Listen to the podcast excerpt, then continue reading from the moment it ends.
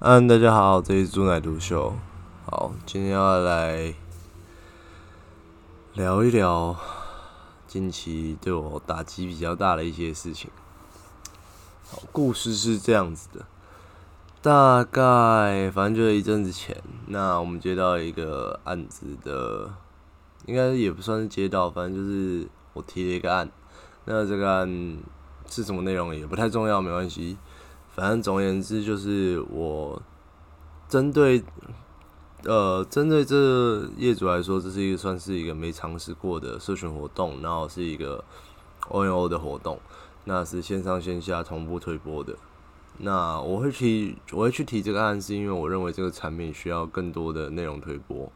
那你去办一个线下活动，本身它的各个面向，包含使用者体验过这样的活动之后的内容。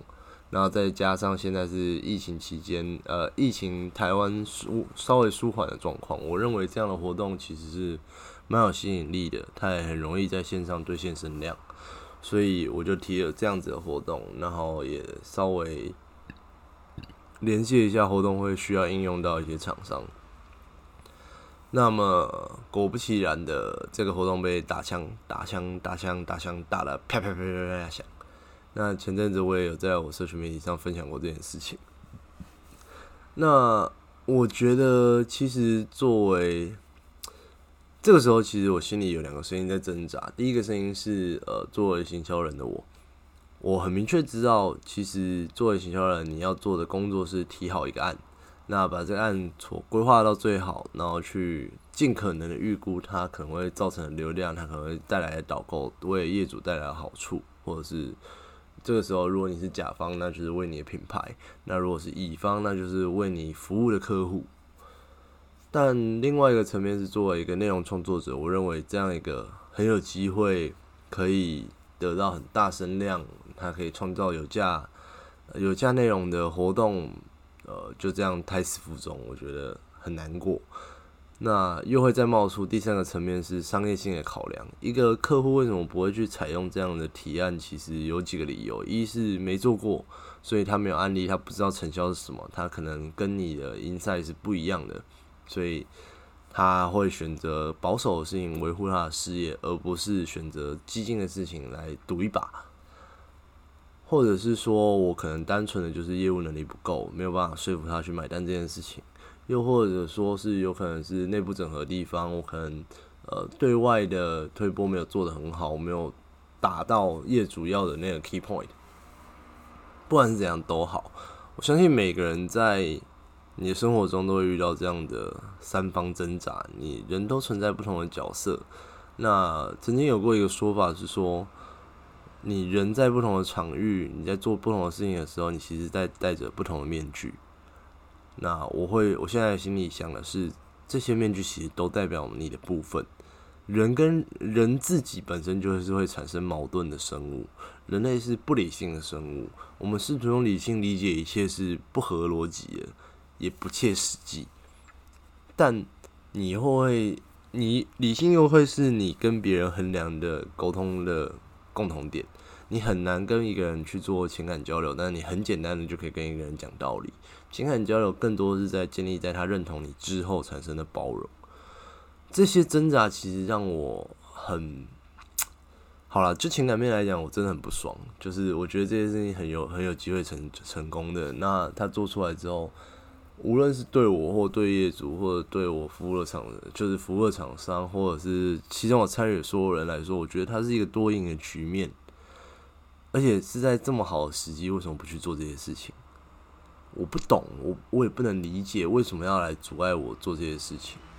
然后最近又刚好看到有一篇文章是，有一个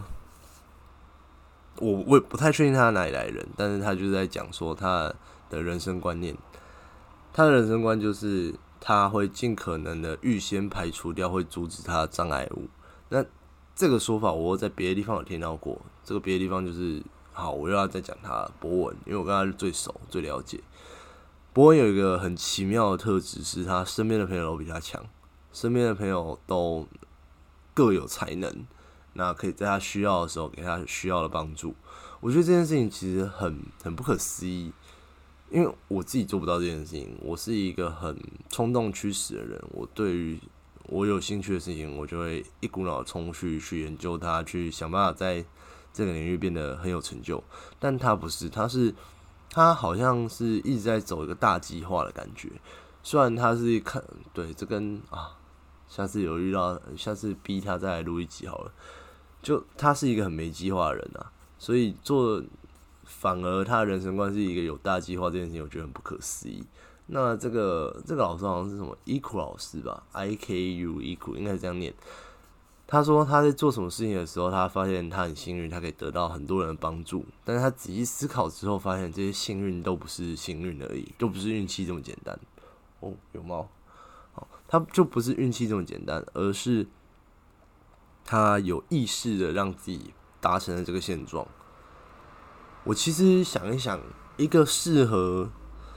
以我现在有的各个角色来看，作为一个行销人，如果当然有各种 support 是最理想的，你需要预算的时候就有预算，然后需要预算就有预算，这种事情不太可能发生，但是你需要预算就有预算，需要资源就有资源，需要舞台就给你舞台的状况，哇，完美。那作为商业考量来讲的话，一样，其实商业考量跟行销来源很像，因为我对于商业理解是从行销开始的，只是我会有比较细部的规划跟在商言商比较残忍的部分。那还是一样嘛，就是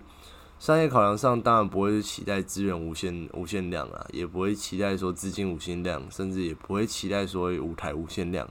而是比较是说不要有天灾人祸，不要有太强的竞争对手在这个时间点出现。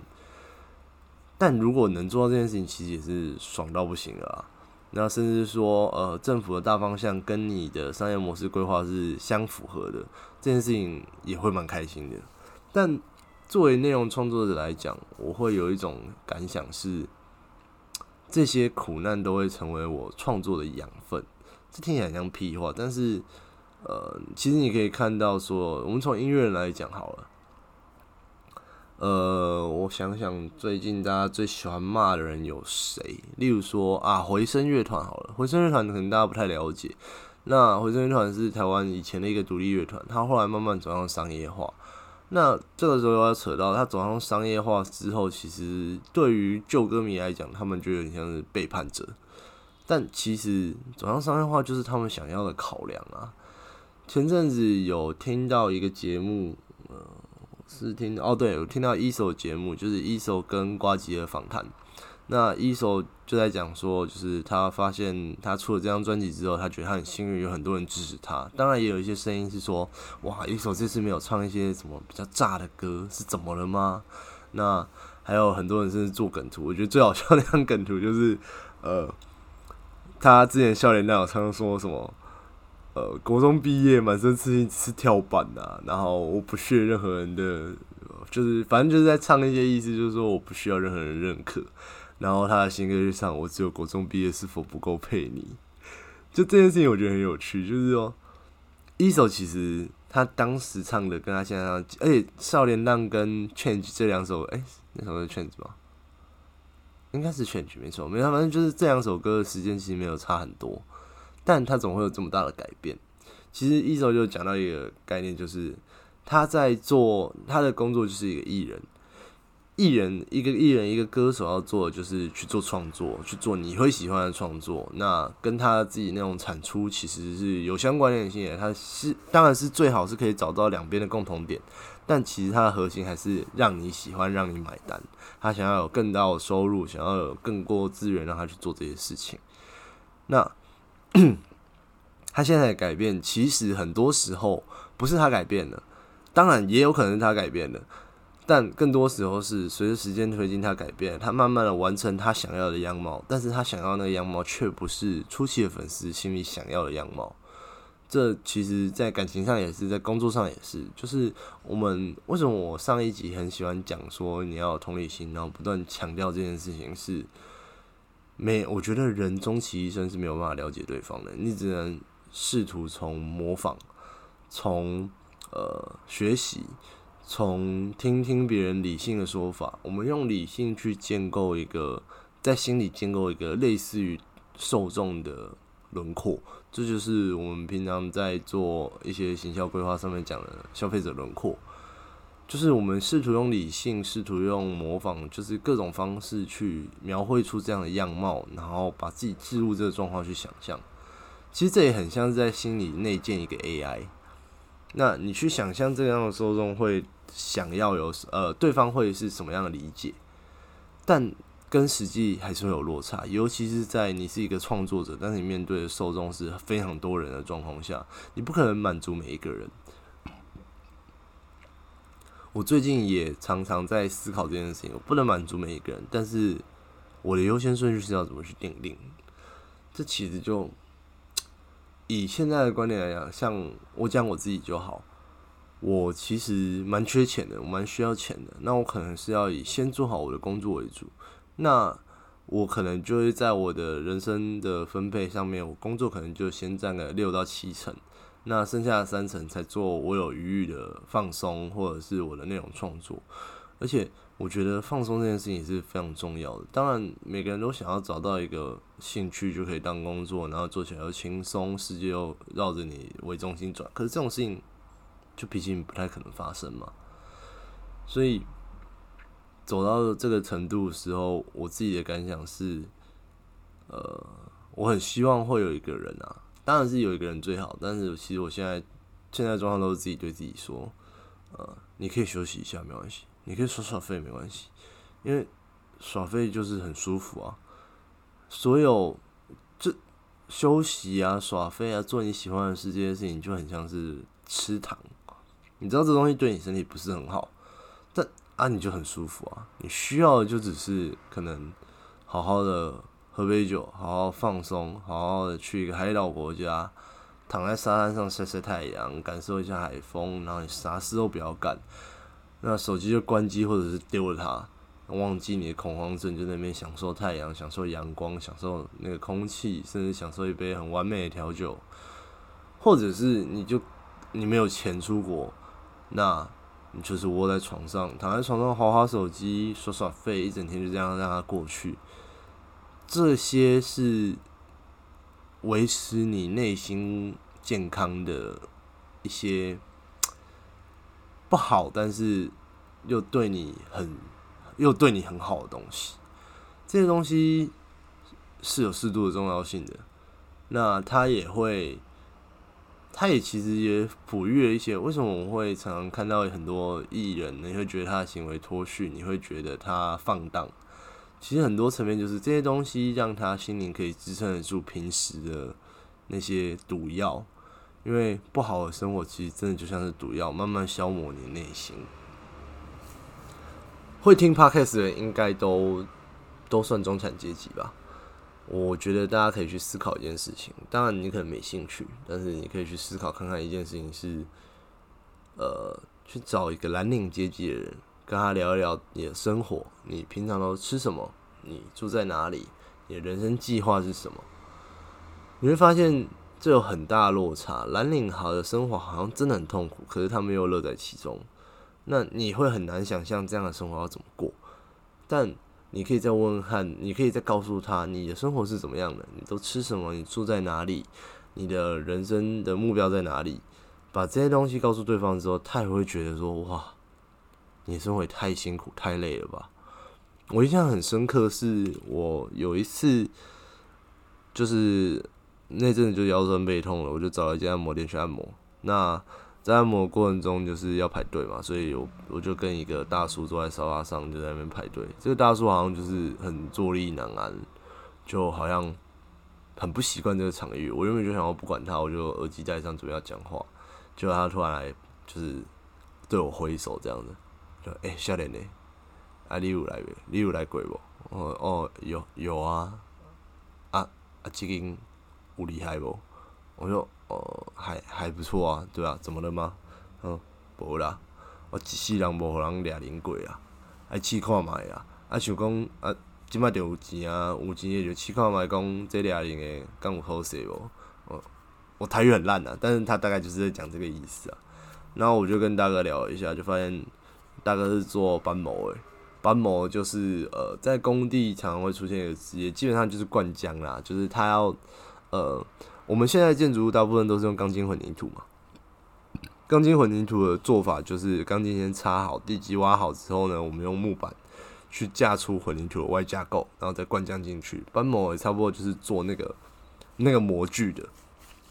那它是一个，老实说，因为每天跟水泥啊、混凝土、工地这种东西为伍，其实你一定是很脏、很痛苦、很累的，然后又很晒太阳。那大哥就大哥好像他没有说他几岁，但是他说他做斑模这一行三十几年了。那他就是其他人都赚到钱月光就拿去赌嘛，拿去嫖嘛，拿去喝酒嘛，然后甚至说养家活口就钱就不够了。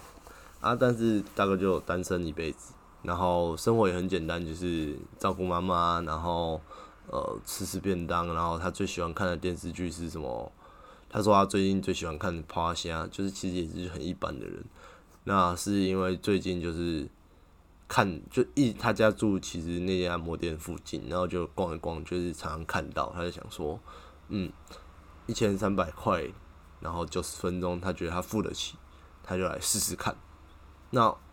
对我来说，我会去那家按摩店，就是我去，我本来就有按摩习惯。那我去到后面发现这家 C P 值很高，而且因为我住在大同区，大同区其实蛮多是做黑的。我是真的是想要去按摩的，我不会想要，我不希望会有这样的状况发生，所以我挑到最后就是那一家。那对他来说，那是他的第一次尝试，所以我们对于这样的服务预期心理就不一样了。那了解之后，我也会觉得说，哇靠，他的人生太辛苦了吧？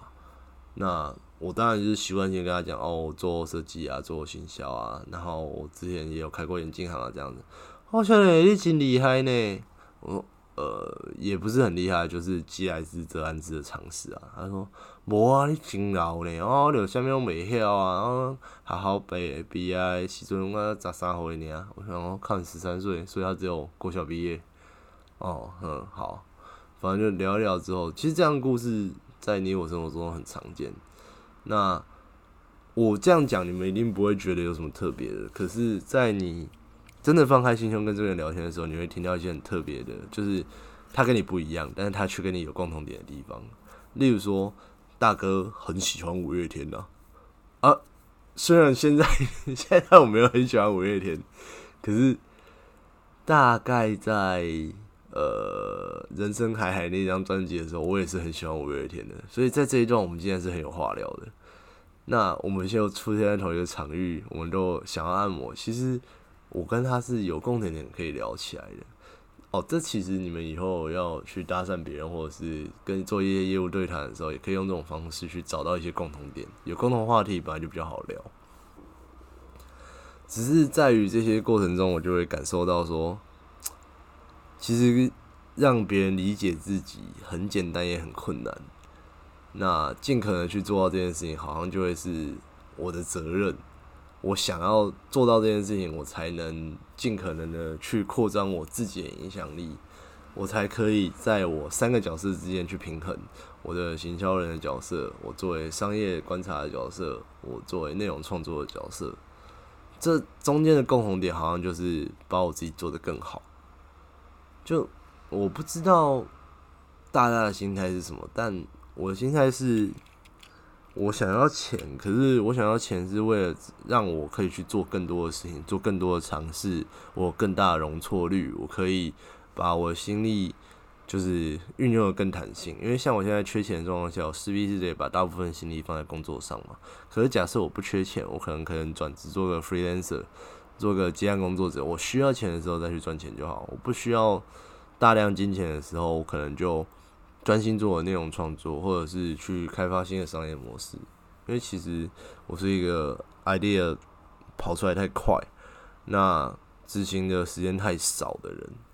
如果我可以把大部分的时间花在我的商业观察，甚至是去创业，可以多摔几次的状况下，可能我人生会过得更快乐吧。可是我可能就没有办法像现在这样去讲更多面向的一些商业观察，或者是我自己的一些理解，我可能没有办法观察这么细部啊。哦，这集有点短欸，那不然我们来分再分享一个东西好了，就是呃，看一下哦，分享什么比较好呢？哦，好，我们来聊聊，就是呃 ，YouTuber 好了。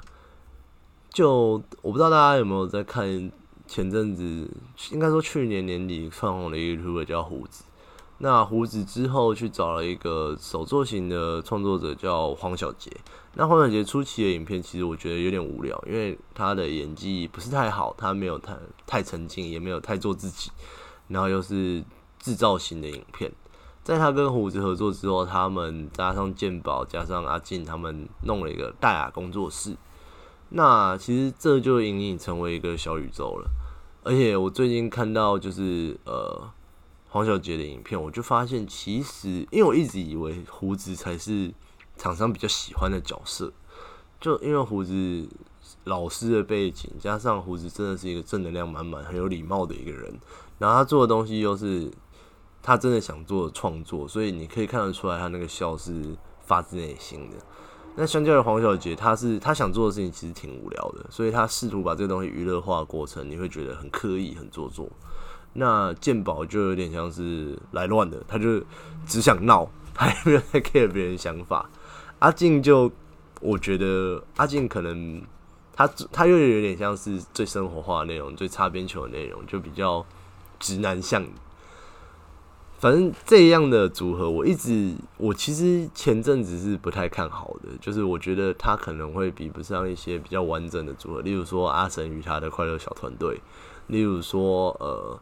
菜渣现在的活动比较少啊，但是菜渣与他菜渣跟鱼竿的工作室团队，或者是说像是上班不要看宇宙，或者是说像自己七七，然后他们那些比较知识型、比较高大上的网红组合。但最近去看到黄小杰影片，我发现他的影片品质变得挺好的，大家可以去看看，就是他有一支是呃。做涡轮风扇吧，简单来说就是他有埋入一些简单的短剧剧情，就是剧情好像是他送阿金一台，他送阿金一台滑板车，然后叫阿金每天都要骑滑板车去上班，但是因为他们距离很远，所以阿金骑得很累，所以他就把那台滑板车改造成涡轮滑板车，就有两台跟那个飞机引擎一样的涡轮在那边拱拱拱。那支影片品质就很好，结果那支竟然还只是前导片。他后面还拍了第二支，就是他把它做成一个，大家看过我的英雄学院吧？就是绿谷手上的那个涡轮加压器的感觉。就我看完那支影片，突然发现，哦，影片品质变得很好哎、欸。然后再去看一下，就去思考一下，就是以行销人的角度来思考一下，这样的大雅工作室的组合啊，